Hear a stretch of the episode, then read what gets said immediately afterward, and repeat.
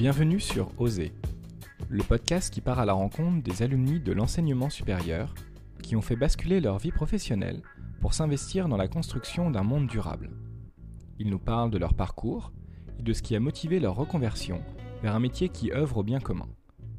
Nous évoquons avec eux les francs changements, comment ils ont osé sauter le pas et leurs engagements actuels. Oser est un podcast indépendant qui a vocation à être une source d'inspiration pour ceux qui se questionnent sur leur activité et rêvent d'un autre monde. J'ai besoin de votre soutien pour faire connaître le podcast en le partageant sur vos réseaux et en ajoutant un commentaire sur iTunes. Merci pour votre aide précieuse qui me permet de continuer l'aventure. Et maintenant, place à l'épisode du jour. Aujourd'hui, nous abordons un nouveau sujet avec Maxime, celui des représentants du personnel et le rôle du comité social et économique, ou CSE, pour accélérer la transition écologique dans les entreprises. Après plusieurs années à travailler en finance et plus particulièrement en private equity, Maxime a quitté ce monde qui ne lui convenait plus pour accompagner de manière positive les CSE en les aidant à flécher leurs dépenses, qui s'élèvent quand même à plusieurs milliards chaque année, vers des dépenses moins carbonées.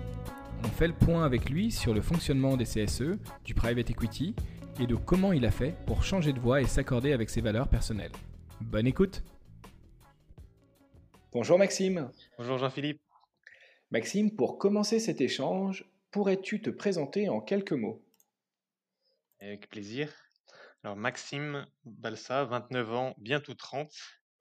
Euh, j'ai été diplômé de Sciences Po puis d'HEC. Et après, j'ai passé 4 ans dans un fonds d'investissement avant de démarrer représente.org, l'agence de l'écologie joyeuse pour les CSE. Et sinon, dans le civil, j'aime beaucoup la danse hip-hop et les citations historiques. D'accord, bah super, merci pour, euh, pour cette introduction. Euh, Maxime, euh, avant de discuter un petit peu de, ton parcours dans le private equity et comment tu en es arrivé à changer de voie, est-ce que tu peux nous parler un peu de représente.org, des CSE, de, de, ce que tu fais, pourquoi tu t'es engagé là-dedans et comment ça fonctionne? Ok, avec plaisir. du coup, représente.org, c'est une SCOP, donc une société coopérative. Je pourrais revenir un peu après sur le modèle, qui a pour mission d'épauler les CSE, les comités d'entreprise, pour proposer des avantages plus verts, plus éco-responsables à leurs salariés. Donc l'idée pour nous, c'était de monter un projet qui avait de l'impact et qui pouvait vite toucher beaucoup de gens par exemple, là, les CSE aujourd'hui, les comités d'entreprise concernent un salarié sur deux en France. Donc, c'est quelque chose qui parle à, vraiment à une grosse partie de la population salariée. Et l'idée, c'est de faire quelque chose qui soit 100% écolo, donc avec l'idée d'être 100% engagé dans la transition. Et nous, on vient apporter une aide aux comités d'entreprise 100% dans le but de d'orienter leurs dépenses vers des avantages plus verts pour leurs salariés. Donc ça va être par exemple revoir leur politique de voyage, revoir leurs chèques cadeaux, revoir leurs événementiels. Beaucoup de postes où les CSE dépensent beaucoup d'argent pour faire plaisir à leurs salariés. Et on s'est simplement dit que ce serait assez facile de faire, de flécher ça vers des avantages durables. D'accord. Alors, pour peut-être clarifier un petit peu, est-ce que tu aurais quelques chiffres ou, quelques ordres de grandeur pour nous dire en fait qu'est-ce que ça représente en fait le, budget des, des, CSE en France? Qu'est-ce que c'est qu'un comité d'entreprise? Alors, moi personnellement, j'ai été entrepreneur euh, depuis mes sorties d'études. J'ai jamais travaillé dans une grosse entreprise. J'avais jamais entendu parler d'un comité d'entreprise avant. Donc, si tu peux expliquer un peu ce que c'est, comment ça fonctionne, euh, et puis peut-être après derrière le, fonctionnement de, représente.org, ce que c'est qu'une scope? Ok, ah bah, ça, ça, marche. Euh, alors, pour commencer, qu'est-ce qu'un comité d'entreprise? Comité d'entreprise, c'est l'instance qui représente les salariés au sein de l'entreprise. Donc, ils sont élus pour quatre ans. Et l'idée, ça va être à la fois de, surveiller les décisions de l'entreprise, de discuter avec l'employeur et de faire monter la voix des salariés et de proposer des avantages au sein de l'entreprise aux salariés. Les CSE, donc aujourd'hui, c'est la fusion de trois instances qui existaient, à la fois le comité d'entreprise, les délégués du personnel et le comité, l'ancien conseil de santé et de sécurité au travail, donc le CHSCT. Tout ça a été réuni dans une seule instance, le CSE, qui a ce rôle de représentation des salariés et de s'assurer en gros que les salariés effectuent leur travail dans les meilleures conditions. Aujourd'hui, nous, on s'est vraiment intéressé sur la partie dépenses de consommation, entre guillemets, donc toute la partie avantages salariés que les CSE proposent à leurs collègues. Et ça, donc pour donner l'ordre d'idée, c'est 11 milliards d'euros de dépenses en France chaque année. C'est quand même colossal. On est sur un petit peu, pour un petit ordre, c'est un tiers du budget du ministère de l'écologie. Donc il y a vraiment un vrai levier. Et ça, ça va inclure tous les cadeaux que les CSE font et toutes les dépenses qui sont induites une fois que le CSE a sponsorisé une partie du billet. Si par exemple il y a un voyage, le CSE va dire bah, je paye la moitié du voyage, l'autre moitié est payée par le salarié. Ça, on le met dans les 11 milliards, mais c'est quand même une dépense qui est induite par ce cadeau du comité d'entreprise. Et comment est-ce que, euh, comment est-ce que est créé ce budget des, des CSE Alors là, il y, a, il y a deux budgets. Il y a un budget de fonctionnement qui est dédié, dédié par la loi. Donc là, c'est un pourcentage de la masse salariale, l'ensemble des salaires, et un budget donc qui est pure œuvre sociale avantage, qui est négocié avec l'employeur et qui est revu en général à la hausse. Il peut difficilement être revu à la baisse. D'accord. Et pourquoi est-ce que ce budget est utilisé pour des avantages comme des, voyages ou autres? Euh, C'est en quoi ça a un rapport avec le, bien-être des, salariés? Alors ça, à la base, lorsque les comités d'entreprise ont été créés en 1945, il y a une vraie logique de démocratisation de l'accès à la culture, aux loisirs, au tourisme, pas seulement pour des euh, classes ouvrières qui n'en avaient pas trop les moyens. Et on se disait que ce serait les représentants des salariés eux-mêmes qui pourraient apporter ça aux salariés. Et ça, c'est vraiment sur ça que repose notre idée chez Représente de flécher différemment cet argent en se disant aujourd'hui les CSE ils ont un nouveau rôle, donc c'est accompagner les salariés et leurs familles dans la transition écologique. Et pour ça, les CSE sont très bien placés parce qu'ils sont élus démocratiquement, donc il y a déjà c'est des représentants, ils sont légitimes pour parler aux salariés et à leurs familles. Quand ils offrent des voyages ou quand ils offrent des avantages de pouvoir d'achat, ils sont déjà plus dans l'entreprise, ils, concernent déjà le salarié en disant ben, voilà ce que tu pourrais faire à côté. Et donc aujourd'hui, nous on pense qu'à la fois pour sensibiliser ou pour donner des coups de pouce, ils sont extrêmement bien placés. D'accord, donc un petit peu de, la même manière qu'on demande aujourd'hui aux entreprises de respecter des normes RSE, des normes écologiques, on demande aussi au CSE, à travers euh, représente.org, l'idée c'est de dire que les salariés, à travers le CSE, fassent aussi leur part du travail en entreprise en fléchant mieux ces dépenses euh, de, fonctionnement. Alors, ça pas. Nous, on pense que sur ça, la responsabilité, elle n'est pas dans les mains des salariés en premier, mais ça va être justement l'instance du CSE qui va pouvoir leur proposer des alternatives, leur proposer du contenu, du savoir sur la thématique de la transition écologique et de tous les changements climatiques, où on sait que c'est des sujets vastes et, complexes. Et ça va vraiment être de ce que le CSE va offrir à ses salariés, pour après eux leur donner le choix et leur donner les, pistes pour euh, s'engager ou pour évoluer. D'accord. Et comment comment t'es venue euh, cette idée et euh, comment est-ce que tu, tu, as créé euh, et comment fonctionne aujourd'hui représente.org Alors, je vais commencer par la dernière question. Aujourd'hui, représente.org, c'est une SCOP, donc une société coopérative. Les SCOP, elles ont deux piliers. Le premier, c'est tous les salariés vocation à être actionnaires ou sont actionnaires. Aujourd'hui, tout le monde est actionnaire dans un SCOP. Et le second principe, c'est un salarié qui est actionnaire a une voix et chaque voix ont le même impact, quel que soit leur nombre de parts au capital. Donc un gros actionnaire aura le même nombre de voix dans la gouvernance qu'un petit. Et donc moi, je me suis dans mon ancienne vie, donc en tant qu'investisseur, je me suis beaucoup intéressé à l'actionnariat salarié, justement quelque chose qui qui balbutiait en, voyant tous les l'intérêt. Donc c'est quand on donne un plus gros poids aux salariés dans l'entreprise, quel rôle ça a? Et là, avec le CSE, on est en plein dedans, c'est quand les salariés ont un poids, un vrai poids dans l'entreprise. Et c'était l'idée aussi, donc en faisant un peu des recherches et en se rendant compte de ce terrible impact en termes de montant, que c'était un levier qui pouvait être efficace très vite, être très facilement actionnable face aux défis qu'on a. Et la partie de l'intérieur, je veux dire, du comité d'entreprise, ça, ça m'est venu de la part de ma cofondatrice, qui elle-même était élue et qui m'a un peu fait changer l'image que je pouvais avoir dans les des comités d'entreprise en me rendant compte que c'était pas ringard. C'était un petit peu l'image que j'en avais avant en disant ah ben dans une entreprise à la papa, il y a des comités d'entreprise qui donnent des cadeaux. Et en fait, c'est en général des gens qui sont vraiment très engagés, très très altruistes qui sont dedans et qui ont plein d'idées et qui ont vraiment qui peuvent changer la vie des salariés. Et quand j'ai mis ça en face du, de l'enjeu climatique qui me travaille beaucoup, je me suis dit il y a quelque chose à faire. D'accord, ok. Donc toi, tu, tu ne connaissais pas forcément non plus euh, le fonctionnement des, des CSE avant de, avant de te lancer. C'est venu de, de ta cofondatrice. C'est ça. Moi, je le voyais en fait de l'autre côté de la barrière. Je le voyais côté investisseur, où les représentants des salariés n'étaient pas trop bien vus. Donc, mais ça, ça quand même, ça m'interpellait.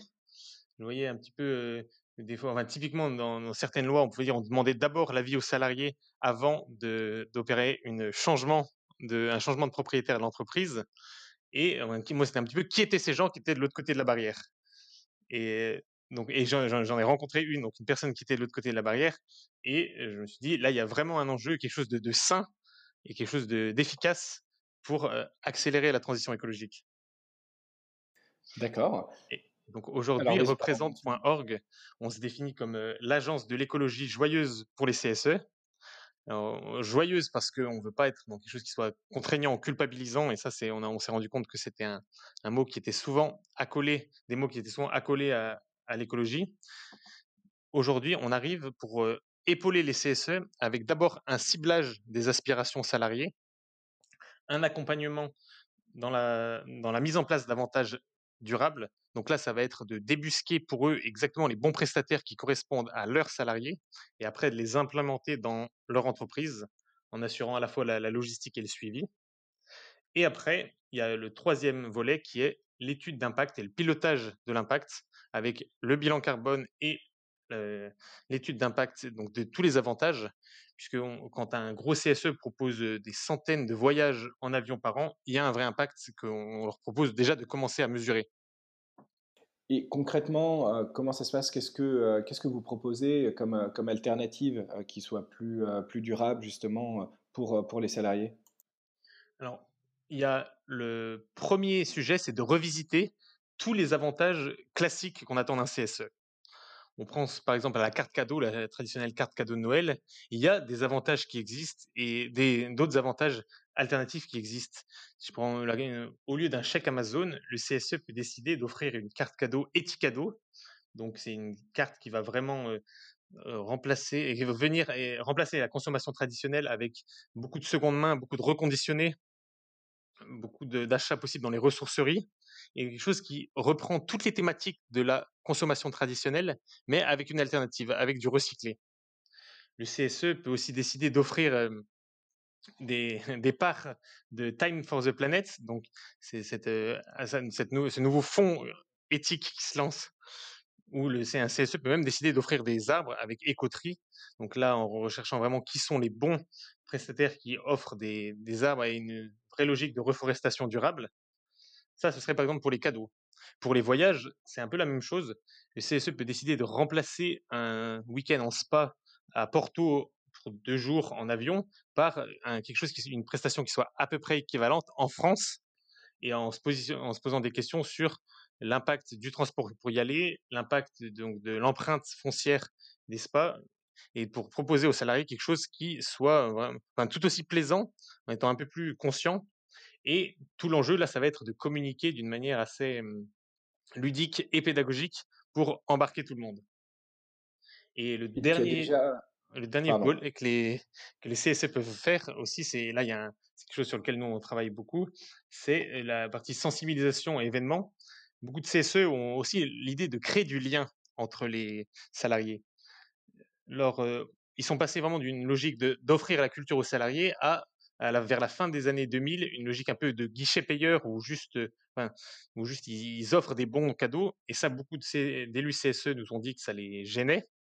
Et là, le principe de créer du lien en organisant des conférences, des ateliers zéro déchet, des ateliers fresques du climat, donc un atelier très très ludique et pédagogique pour comprendre les grands enjeux du réchauffement climatique, tout ça, créer ça au sein de l'entreprise, c'est quelque chose qui est vraiment le rôle du CSE, donc qui est lié à l'éducation au bien-être et à la culture. et que les CSE peuvent proposer. Ça, c'est quelque chose de radicalement nouveau. D'accord. Et bah, justement, j'allais te demander concrètement comment ça se passe dans tes discussions avec les CSE. Est-ce que tu peux peut-être partager un ou deux exemples avec nous de, enfin, quand tu les approches, les types de discussions que, que vous allez, comment est-ce que eux essaient de développer ces, nouvelles pratiques en interrogeant finalement les salariés? Comment est-ce que ça se passe?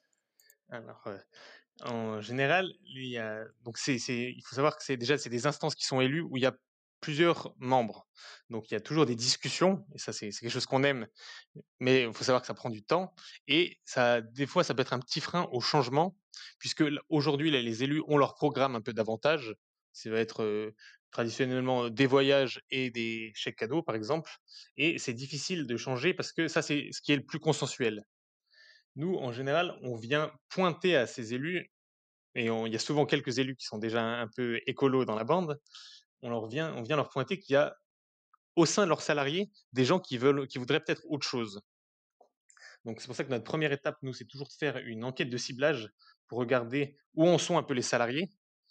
Et donc, et ça, c'est très important parce qu'on s'est rendu compte vraiment il y avait des différences d'aspiration assez fortes entre des salariés d'une start-up parisienne et d'autres membres et d'autres, on va dire que ce soit des ouvriers à Saint-Étienne d'où je suis originaire, ou une entreprise où il y a beaucoup de commerciaux qui sont répartis sur toute la France, les, attentes sont très différentes. Et là, ça va vraiment se ressentir dans les avantages. Dans certaines entreprises, le, côté gain de pouvoir d'achat va être très fort, et c'est vraiment ce qui va être demandé par les salariés. Dans d'autres, et là j'ai l'exemple en tête d'une entreprise où les salariés sont très très bien payés, le chèque cadeau de en fait 50-80 euros va pas avoir un gros intérêt. Par contre, un atelier famille zéro déchet va très bien marcher auprès des salariés. Donc là, ça implique de connaître un peu ce corps salarié et après de proposer des solutions qui sont adaptées. Et ça, c'est vraiment le rôle chez Représente. Et les élus qui ont de moins en moins de temps, puisque, comme je le disais, il y a eu une réforme en 2017, donc dans les ordonnances Macron, qui, leur a donné en gros plus de boulot pour moins de personnes. Ils sont en demande de ces alternatives qui soient ciblées à leur corps salarié. D'accord, ok. Ben, merci euh, pour, euh, pour, ces, pour ces précisions. Euh, je te propose qu'on revienne un petit peu à toi, ton, ton parcours personnel et, ce qui t'a amené à lancer représente.org. Est-ce que tu peux nous expliquer peut-être un petit peu ce que tu faisais avant et puis comment s'est opéré ce changement? Avec plaisir. donc avant, comme je je voyais un petit peu les, les représentants du personnel, mais vraiment de l'autre côté de la barrière si j'ose dire, puisque j'étais chargé d'affaires dans un fonds de capital investissement. Alors, le vocable français est peu utilisé, de moins en moins malheureusement, donc on dirait plutôt maintenant associate euh, en private equity. Et donc euh, le job, c'était d'analyser le marché et de faire l'analyse financière de différents types de sociétés pour ensuite conduire l'investissement après dans ces entreprises. Là, on n'est pas dans un fonds en bourse qui achète et qui revend très vite les fonds d'investissement, donc capital investissement ou private equity, c'est des fonds qui investissent ou qui achètent des entreprises qui ne sont pas cotées, donc pas cotées en bourse, et qui restent à leur capital pour 5-6 ans avant de revendre et là de réaliser une plus-value. Donc il y a plusieurs types d'investissements. Il y a l'investissement qu'on va appeler capital développement, où là le, le fonds met juste de l'argent en plus pour développer l'entreprise. Mais le gros, de ce secteur de la finance, c'est plutôt le LBO, donc capital transmission. Et ça, c'est le rachat avec effet de levier. C'est-à-dire, on va racheter une entreprise en mettant de la dette. On s'endette pour racheter une entreprise. Et c'est l'entreprise elle-même qui, par ses bénéfices, va permettre de rembourser la dette d'acquisition. Ça, c'est un montage financier donc très classique et peu connu, mais, assez peu connu en fait, qui va être la base de la performance de nombreux fonds de capital investissement. Et si je peux me permettre, ça, sert à quoi pour une entreprise de, faire ça? Alors, l'entreprise qui est rachetée? Ouais, tout à fait, ouais. Alors là, à elle, ça lui sert pas à grand chose, si ce n'est qu'elle va en général bénéficier de, l'expérience et de la gouvernance du fonds qui sont des, investisseurs professionnels. Ça va surtout servir à ses actionnaires et à ses anciens propriétaires qui vont pouvoir la vendre à un bon prix. Et donc ces nouveaux actionnaires, eux, vont essayer de la, faire fructifier, mais surtout de, rembourser la dette d'acquisition pour ensuite la revendre au bout d'un certain temps. Là, ça, si on pose des, on pourra revenir sur tout l'intérêt de tout ce système, parce que c'est vraiment un vrai système que j'ai choisi de quitter.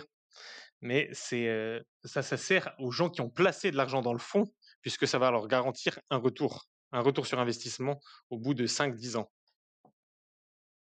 D'accord. Donc, si je comprends bien, en fait, quand une entreprise donc, qui est non cotée décide de, de faire un, financement, euh, de lever de l'argent en private equity, euh, c'est pour ses actionnaires actuels, en fait, principalement, euh, c'est une voie de, sortie et finalement de, prendre un peu, enfin, de passer à la caisse en revendant leur part de l'entreprise. Alors, sur ça, oui, mais il faut, ça, il faut quand même distinguer la partie investissement par, en nouveau capital. Donc, c'est quelque chose qui va concerner surtout les jeunes sociétés où là, le fonds arrive et met simplement de l'argent. Il n'y a personne qui sort, il y a bon, ou très peu, ou en, en fragments. Mais là, tout l'investissement dont on entend parler, telle startup a fait une levée de fonds, telle startup a levé 100 millions, ça en fait, ça représente à peu près un tiers des opérations de capital investissement, mais seulement 7% des montants. Donc c'est tout petit les, montants que ça concerne en volume d'argent. Le gros du marché, ça va être des entreprises dont on ne connaît pas forcément le nom ou des entreprises qui sont assez grosses, assez matures et parfois un peu moins brillantes. Et là, les fonds vont pas mettre uniquement de l'argent, ils vont racheter l'entreprise en y mettant de la dette pour la racheter en mettant moins de fonds propres et en espérant la revendre plus tard. Et ça, c'est quand même le gros du secteur. Et on pourrait dire que c'est quand même un, peu moins vertueux et pour l'entreprise en elle-même qui se retrouve avec une dette assez colossale. Et lorsqu'il y a un retournement de circonstances comme aujourd'hui, toutes les entreprises qui ont été rachetées avec une dette se retrouvent vraiment un peu pieds et poings liés. Oui, parce que si je comprends bien, en fait, c'est on prend une entreprise qui fonctionne bien, on lui met de la dette de, de, manière à derrière utiliser ses bénéfices pour rembourser et permettre aux nouveaux investisseurs de faire un bénéfice à 5-10 ans. C'est ça, c'est exactement ça. As, là, tu as résumé le système du private equity. Et donc toi, tu as décidé de, quitter ce système parce que ça ne te plaisait pas?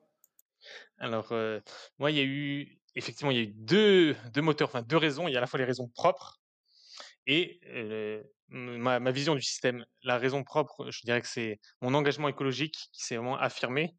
Et ça a été, je vais dire, une année de. Ça, s'est fait sur un an à peu près je prends souvent la métaphore de l'escalier où il y a eu un certain nombre de marches qui, montent ou qui descendent, mais qui m'ont vraiment fait changer. Et après, ma vision, donc ça c'était personnellement, où j'avais besoin d'être vraiment plus en cohérence. J'avais un système de dissonance cognitive entre mes valeurs et ce que, le fait que j'arrivais pas du tout à les transférer dans mon travail au quotidien.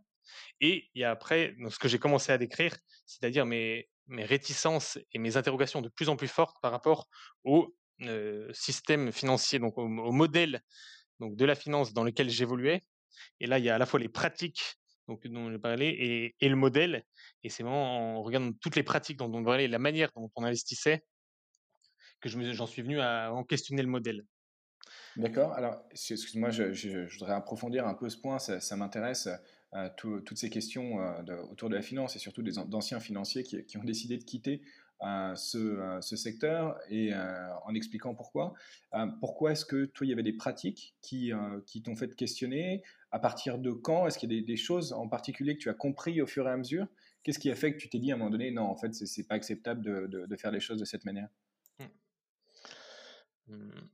Alors, j'ai eu quelques déclics sur au sein là c'est pas tant le déclic écologique cette fois mais le, déclic sur la partie finance et modèle financier. En gros, au début, quand on rentre dans un fonds, on est très très content parce que c'est un métier prestigieux, c'est un métier qui est extrêmement bien payé et c'est un métier très très stimulant intellectuellement puisque on va regarder tous les aspects d'une entreprise. Il va y avoir à la fois de la finance, du juridique, de la négociation, donc vraiment un métier très varié, extrêmement riche le sujet de l'effet de levier, c'est quand même quelque chose qui m'a le plus dérangé rapidement. Et là, je vais donner un exemple. On a investi dans une fonderie, donc au centre de la France, une fonderie où il y a vraiment des gens qui se battent pour l'industrie française et qui sont vraiment engagés dans des travaux assez durs. le, travail au quotidien clairement est dur. Et quand je l'ai visité, j'ai discuté avec des, soudeurs, des gens, donc, parce que le, le, fonds inspecte ou va dans l'entreprise tous les deux trois mois au moins. Donc, et là, j'ai discuté avec des, soudeurs, donc des gens qui font un métier extrêmement dur. Et quand j'ai regardé après les chiffres, je me suis dit, ces gens-là, ils sont payés très peu, ils étaient à 1,2 fois le SMIC. Et en gros, à cause de la dette qu'on avait mis pour racheter l'entreprise, la probabilité qu'il soit augmenté était quand même très faible parce que l'entreprise devait avant tout payer cette dette, cette dette d'acquisition qui allait rendre nous autres actionnaires, nous autres fonds plus riches. Et, autant dire que le différentiel de salaire et d'intéressement à la réussite de l'entreprise entre nous, les investisseurs, et les soudeurs était colossal. Et sur ça, c'est vraiment se dire, si jamais on revendait l'entreprise à bon prix, grâce à cette dette d'acquisition qui avait un peu contraint beaucoup de dépenses dans l'entreprise, tous les investisseurs de notre fonds allaient vraiment faire une grosse plus-value. Nous autres, et nous autres investisseurs, on allait au passage toucher une commission de performance qui serait forte. Ça, ça a vraiment été déjà une réflexion qui, où je me suis dit, est-ce que c'est pérenne sur le long terme? Le second, donc on va revenir sur la partie croissance et attente de rendement, c'est que tous les fonds attendent du, rendement et tous les gens qui ont investi dans des fonds attendent encore plus de rendement puisque un fonds va aller voir ses propres investisseurs en leur disant si vous investissez chez moi, je vous donnerai 15 à 20% de TRI sur 10 ans et surtout, vous pouvez espérer voir votre mise doubler. Donc là, il y a vraiment une logique de croissance pure hein, et tous les fonds cherchent la croissance, cherchent avidement la croissance. Une boîte où il n'y a pas cette croissance, ça va être un gros souci. Et la première question, c'est comment on retrouve la croissance La croissance. Et le dernier. Je, je, t'interromps juste. c'est très intéressant ce que tu dis parce que ça, ça, permet de, de, comprendre aussi quelque part pourquoi il y, a une, il y, a une, telle quête de croissance. Alors, quand on parle de croissance, de croissance du PIB, hein, euh, aussi euh, chez ceux qui nous gouvernent et enfin, dans la société en règle générale, puisque finalement le, le, sang, donc les, flux financiers de, de notre système, cherchent en permanence en fait cette, cette croissance, mais, mais, de manière assez peu vertueuse, enfin, dans la manière dont tu l'expliques. Oui, et bah, c'est parce qu'en fait, la croissance et le rendement, c'est le critère numéro un de très loin. Et le, tout, ce qui va se rajouter après, écologie, où tu parlais de RSE, ça, c'est très accessoire. Et un fonds va toujours chercher un rendement et il va pas chercher un rendement de quelques pourcents. Pour venir de, en face de l'illiquidité, puisque j'ai dit que c'était l'argent qui était bloqué sur 5-10 ans, pour venir en face de cette illiquidité, pour justifier que ce soit illiquide, le fonds va vraiment dire à ses souscripteurs, avec moi, vous allez avoir un gros retour, et un retour que vous ne trouvez pas ailleurs. Donc, ça devient un peu l'alpha et l'oméga de la politique du fonds, c'est quel retour on offre aux souscripteurs. Et ça, ça va impliquer de racheter les entreprises donc avec une grosse dette pour toutes les entreprises qui sont matures, ou en essayant de mettre de l'argent dans les entreprises dont, on va vraiment espérer qu'elles croissent de manière colossale pour apporter ce retour dans le cas où on ne met pas de dette. Et ça, ça me venait au troisième point sur le pourquoi, en gros, j'ai un peu quitté la finance, par rapport à mon évolution et à mes évolutions en termes de réflexion sur la transition écologique, c'est que aujourd'hui, les fonds, comme beaucoup d'autres industries, sont touché par la demande de plus d'éco-responsabilité, mais c'est accessoire au possible, dans le sens où ça va être dans les présentations que le, fonds fait à ses souscripteurs, il va mettre deux belles diapos, nos, nos, engagements RSE, mais on sait très bien que s'il n'y a pas de temps dans la réunion pour présenter le, fonds, ces, diapos vont être sucrés en premier, ça c'est sûr. Et j'ai vraiment vu des, moments, des réunions où, en gros, les gens acquiesçaient de part et d'autre de la table en se disant bon, ça, on passe, c'est pas très important. Quels sont vos retours? Et ça, en plus de l'expérience des, des, soudeurs, ça a été vraiment quelque chose moi qui m'a marqué, où on avait engagé des consultants pour faire des très très belles diapos sur le rôle éco-responsable du fonds, mais au final, c'était au moment où il y avait vraiment les prises de décision, c'était quelque chose qu'on balayait. Ouais, c'est marrant. C'est pour pour la petite histoire, j'ai eu, une très, très courte expérience, en private equity, chez AXA, en co-investissement, lors de mon premier stage en 2008, je crois, Mmh dans lequel je je suis resté 3 semaines. Ah oui, tu mis moins de temps que moi à te décider, bravo. Ouais, j'ai démissionné assez vite. Hem et je me souviens le dernier jour où j'avais eu justement une réunion avec, heu, bah, le directeur de cette équipe co-investissement qui passait son temps à nous faire travailler jusqu'à deux heures du matin, heu, pour faire tourner des modèles, sur, Excel, pour nous expliquer très précisément, s'il fallait investir ou non. Et qui après, quand on leur apportait ces ces modèles, regardait, disait: «Ah, non finalement on est à quoi? 3-4% Non, ça va pas possible. Bon, on va dire que ça va faire 20 puisque a priori, heu, c'est ce qu'on attend». Et donc je trouvais ça assez dingue en fait de faire travailler des, gens euh, des, nuits entières pour finalement euh, bah, pointer du doigt exactement ce qu'on voulait euh, avoir à l'arrivée. Voilà, je, ferme la parenthèse sur ma très courte expérience du private equity. Qui, je pense qu'il à son côté assez représentatif, ça, ça me parle. J'ai déjà vu ce genre de choses.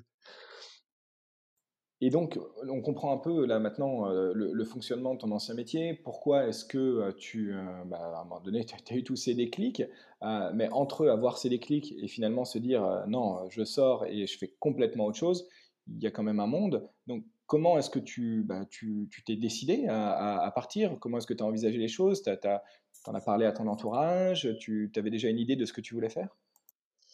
Alors, depuis 4-5 ans, on va dire, je, caressais déjà un peu en parallèle l'idée de monter une entreprise. Mais là, c'était juste pour le défi un peu que ça représentait.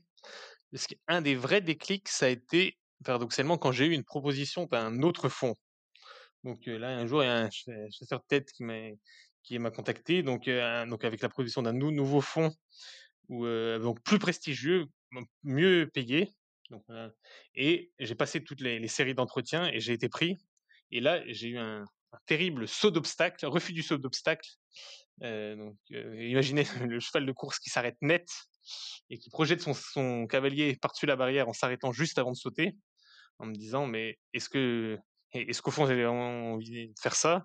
Est-ce qu'à 50 ans je vais pas totalement regretter d'avoir fait ça en me disant ben t'avais 30 ans tu pouvais faire des choses euh, si tu pouvais un peu prendre part au défi et, du monde. Et toi t'es es juste allé travailler plus jusqu'à 2 heures du matin comme tu dis pour faire des, beaux Excel. Et, et là du coup ça a été assez net. Et, donc à partir de là tout s'est enchaîné en me disant ben si tu veux pas avoir de regrets c'est que maintenant il faut que tu refuses cette proposition et que tu déclenches ton projet. Et, à partir de là tout est tout s'est enchaîné. Et donc ça, ça s'est enchaîné mais tu avais déjà une idée de projet en tête?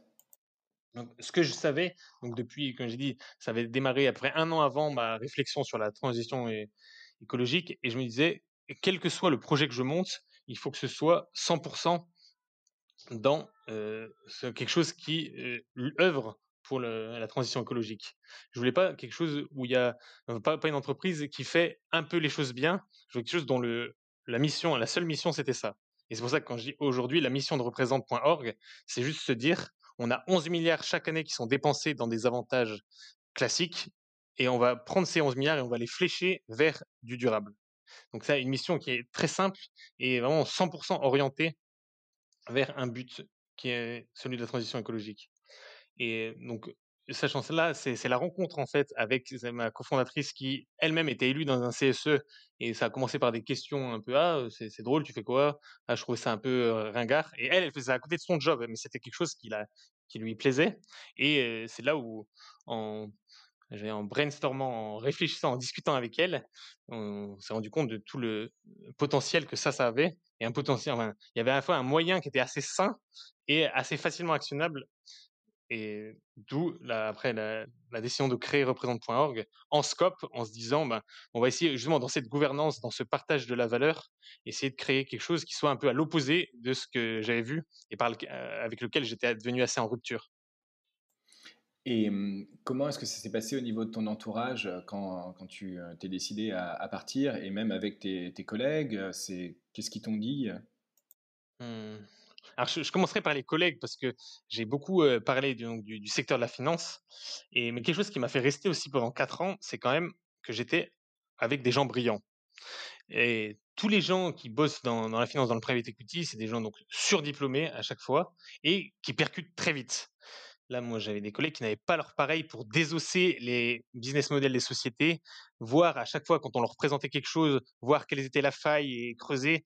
Et c'est vraiment des gens qui étaient brillants. Et ça, c'est un, un, milieu très, très stimulant. Ça, c'est vraiment, je pense, peut-être le, critère numéro un du métier.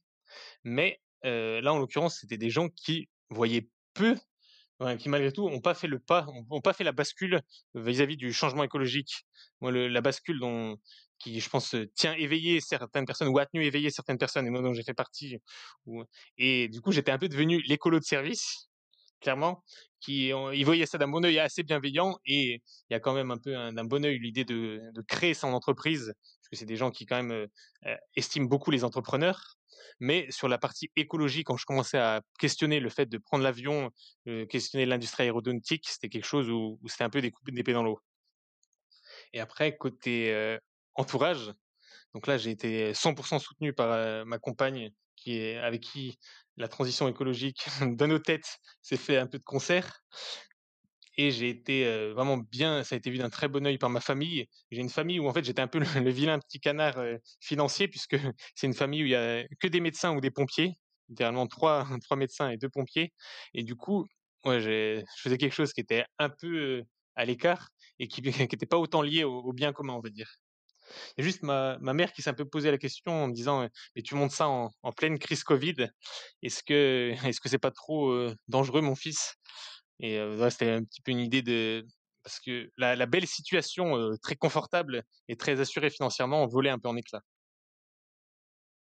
Oui, j'imagine que c'est se lancer pendant, cette période, ça, peut forcément faire naître quelques, quelques craintes. J'aimerais revenir sur ce que tu disais par rapport à, tes collègues ou, anciens collègues.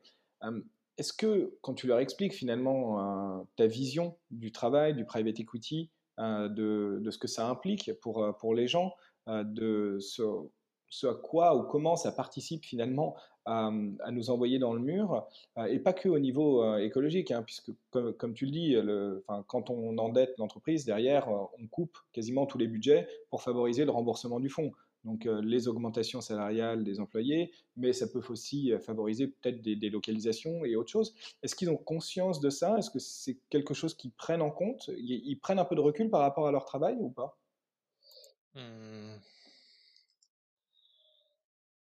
Je pense que oui, mais tout est une histoire de mesure et une histoire de, curseur. Euh, c'est ce que je disais un peu au début, où est le curseur? Où est quel est le, but numéro un? Sur la partie environnement, je sais que c'est quelque chose qui, était pris en compte, mais un peu à la marge. Sur la partie vertu du modèle, on pourrait dire, et c'est quelque chose aussi que j'ai entendu ou que j'ai lu dans le média, que qu'en gros une entreprise qui avait un fonds à son capital, c'était aussi bénéfique pour l'entreprise parce que le fonds où c'était un, investisseur, un actionnaire professionnel qui savait organiser la gouvernance et prendre organiser la gouvernance et prendre des décisions stratégiques. Et ce qui est vrai dans un sens. Donc, en gros, on peut toujours discuter les, vertus et les vices de, de, cet de ce type d'investissement et toujours en ne regardant que les vertus. Et dans le modèle global, on peut dire, nous, on faisait du, on cherchait du rendement pour nos investisseurs, nos propres investisseurs, donc les investisseurs du fonds. Mais si les investisseurs du fonds, c'est une compagnie d'assurance, par exemple, qui elle-même, grâce à ça, va payer des, indemnités d'assurance à ses propres assurés, on peut dire, ah bah si on leur apporte beaucoup d'argent, ils pourront bien assurer leurs salariés, pardon, euh, les gens qui sont assurés dans cette assurance. Et du coup, au global, ce ne sera pas si mauvais.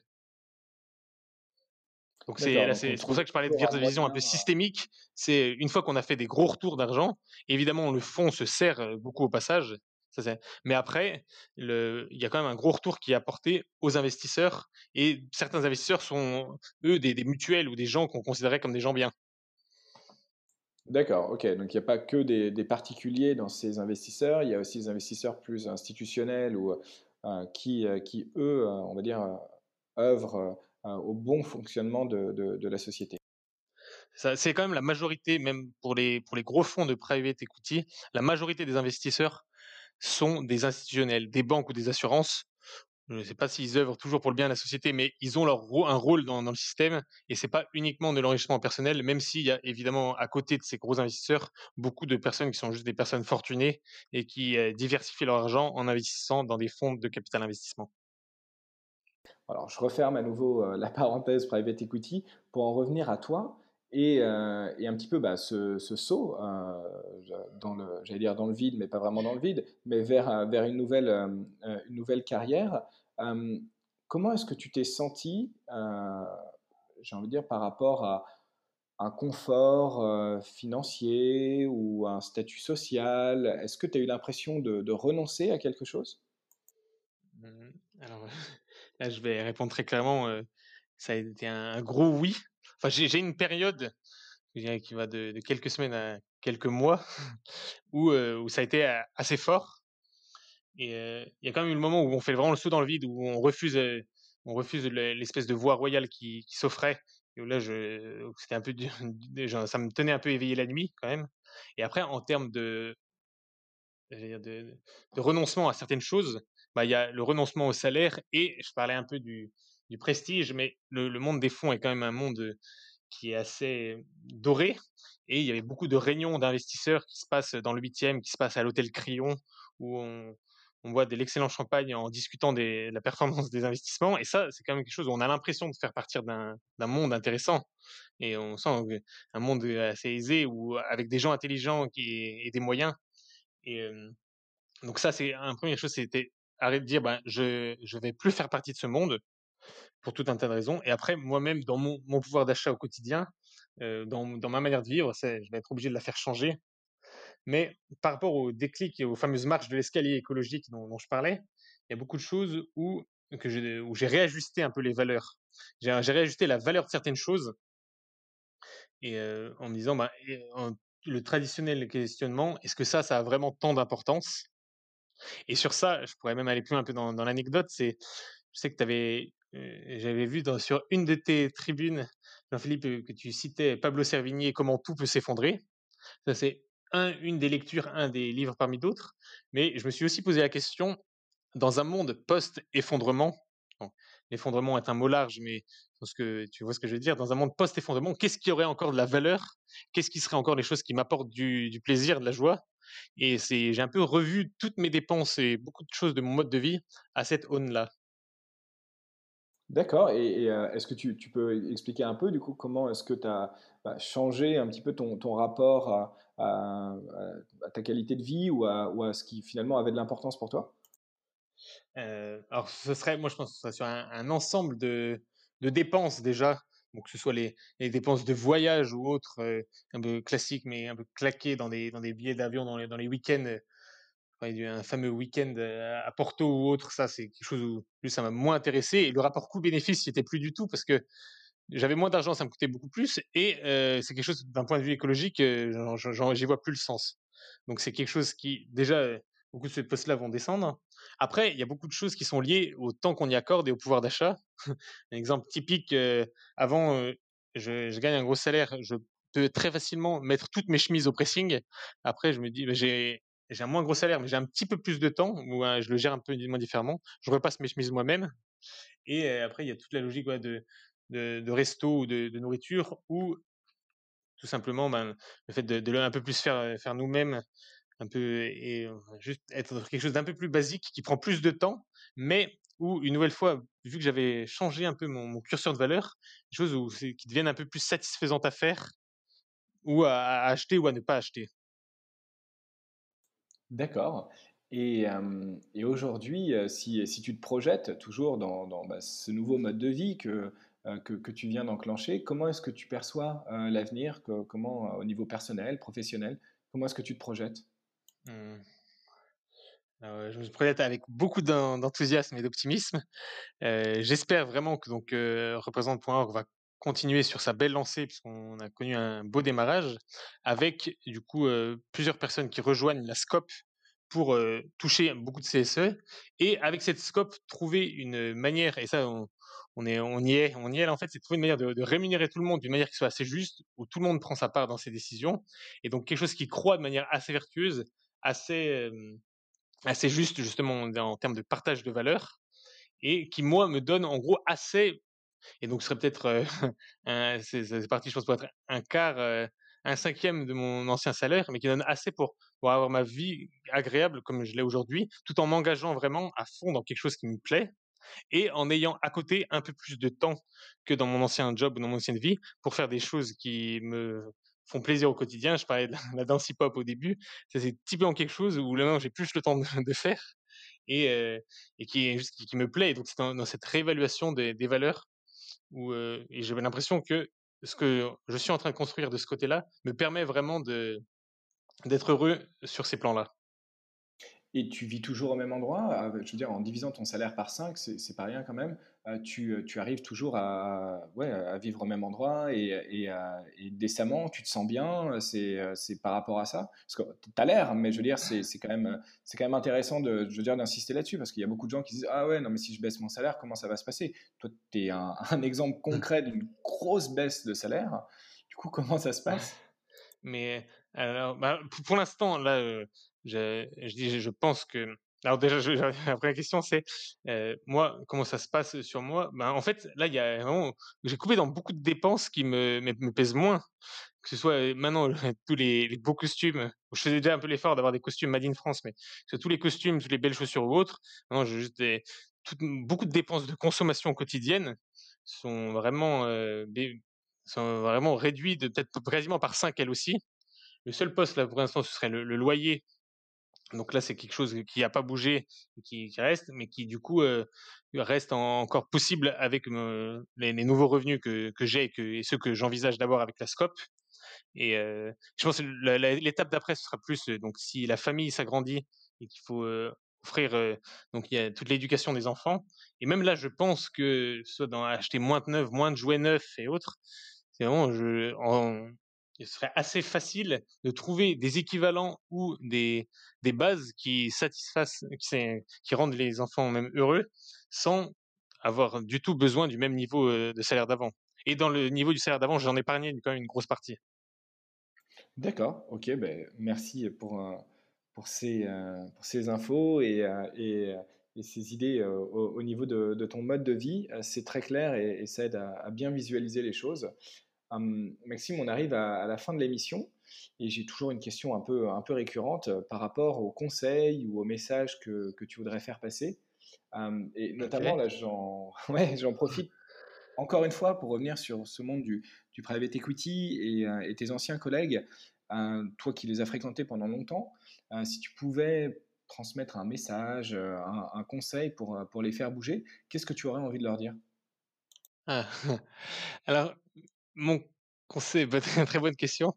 Euh, je sais pas si, je pense pas que mon conseil serait adressé aux vieux briscards du private equity qui ont 45 ans, un très très gros salaire et le, statut social et ainsi de suite.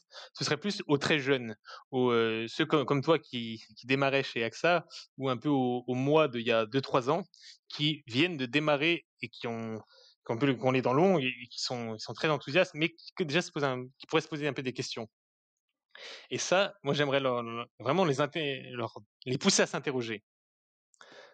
Dans leurs rêves, dans leurs aspirations aujourd'hui, j'aimerais qu'ils s'interrogent sur qu'est-ce qui, est, qu'est-ce qui leur est propre et qu'est-ce qui leur a été imposé, inculqué au fil de leurs études et au sein de leur système où ils ont évolué. Quand j'ai fini mon master à HEC, donc un master en finance que j'avais fait après Sciences Po, concrètement, j'étais dans un tel bain que je ne voyais pas d'autres pistes de vie que le conseil en stratégie dans un grand cabinet ou la finance et donc ces fusions-acquisitions au private equity. J'ai l'impression que c'était les deux seules voies et vraiment, du coup, toutes mes aspirations, tous mes rêves étaient un peu conditionnés par les années intenses que j'avais eues avant. Et là, je pense que ça aurait été vraiment bien que je prenne plus le temps de me poser en me disant, mais qu'est-ce que toi tu veux vraiment? Est-ce que c'est quand tu étais plus jeune Est-ce que c'est ça qui te faisait plaisir? Est-ce que c'est à ça que tu aspires Est-ce que c'est vraiment en lien avec tes valeurs? Et donc, qu'est-ce qui, qu'est-ce qui vient de toi et qu'est-ce qui vient de ce que le, le bain dans lequel tu baignes t'a, euh, fait imbiber? Et ça, c'est ce que j'aimerais vraiment transmettre à, tous les jeunes qui sont dans, dans le private equity aujourd'hui.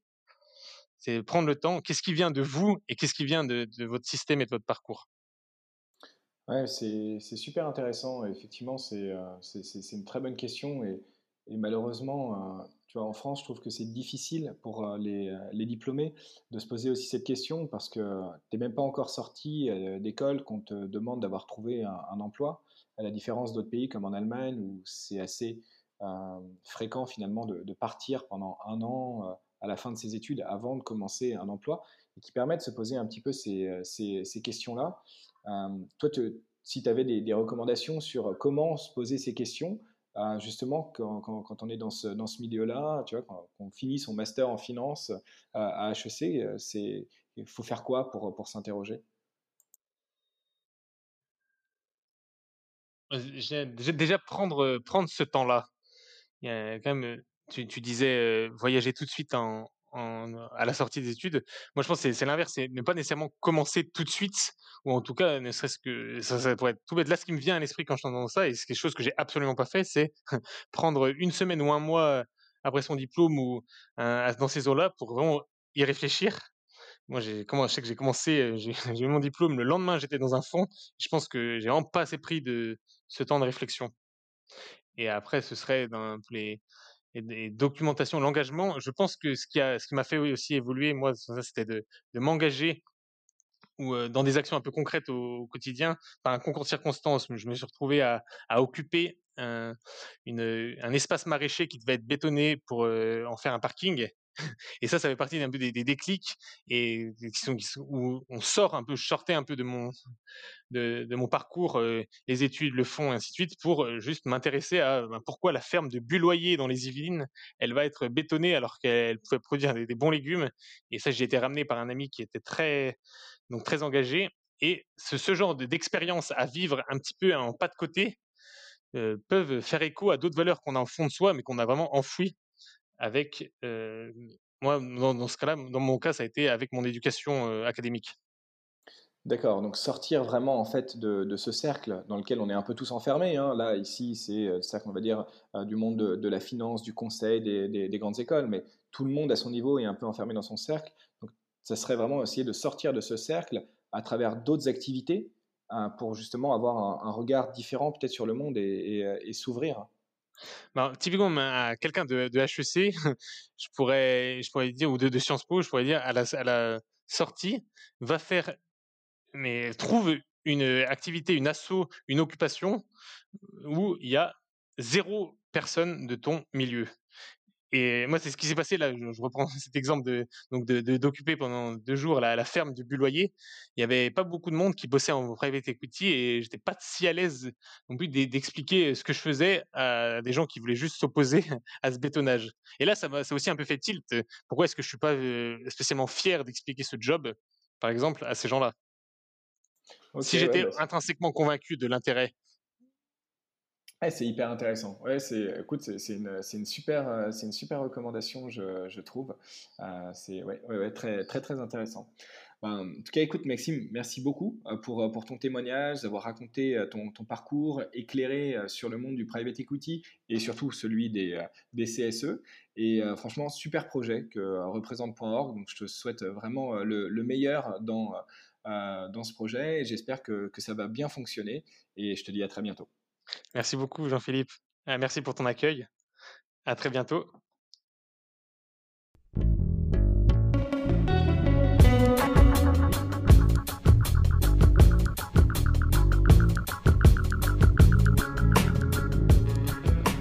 Merci d'avoir suivi cet épisode. Si vous aimez l'émission, n'hésitez pas à vous abonner sur votre plateforme de podcast préférée, à mettre 5 étoiles et à le partager autour de vous. C'est une aide très précieuse pour faire connaître le podcast et me permettre de continuer l'aventure. Oser a vocation à être une source d'inspiration pour ceux qui se questionnent sur leur activité et rêvent d'un autre monde. A bientôt pour un nouvel épisode et d'ici là, osez